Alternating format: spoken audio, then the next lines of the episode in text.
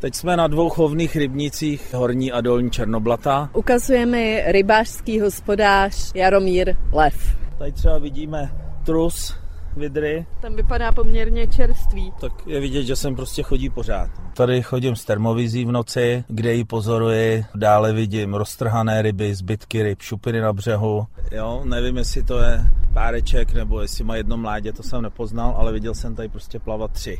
Množí se, přibývá tady těch případů, nebo škodí vám čím dál víc? Počkejte, aby jsme do toho nešlápli, pojďme radši jo. jinam. V posledních letech určitě vidry přibývají. Když jsem začínal, což je zhruba 10 let zpátky z hospodáře, tak si troufám říct, že jich byla tak jedna třetina těch vider. Na těch spodních černoblatech, to je rybník o velikosti zhruba půl hektaru, nasazuje zhruba tisíc kaprů, dvouletých, velikosti okolo 30-35 cm. Při výlovu mi v loni zbylo asi 220. De facto, když to bude takhle pokračovat, tak za chvíli ani nemusíme ty ryby chovat, protože se to prostě nevyplatí. Problém s vidrami potvrzuje i rybářský technik západočeského územního svazu Českého rybářského svazu Petr Dimitrov. Viděr je samozřejmě čím dál tím více. Nemají tady žádného přirozeného predátora, nesmíme je žádným způsobem tlumit.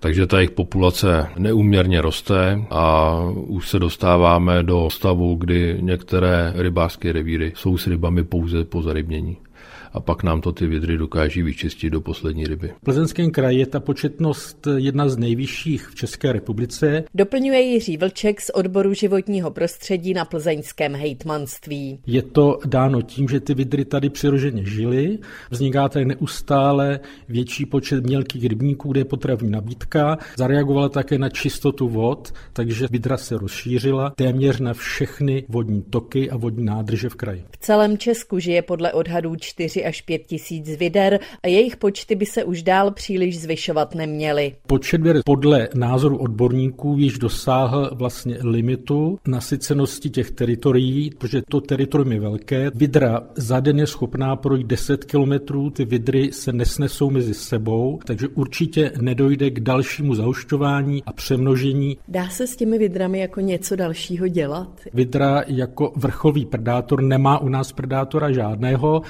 Jediný predátorem je člověk, těch vider zahyne 15 i více, možná 40% na silnicích, pod koli aut a podobně. Vidra je stále silně ohroženým druhem, zvláště chráněným, takže nepočítá se zatím s nějakým plošným povolením odlovu. Rybáři tedy můžou dál žádat finanční náhrady. Plzeňský kraj jim od roku 2020 vyplatil za škody způsobené vidrami skoro 7 milionů korun. Z Dobřan na Jižním Plzeňsku Martina Klímová, Rozhlas.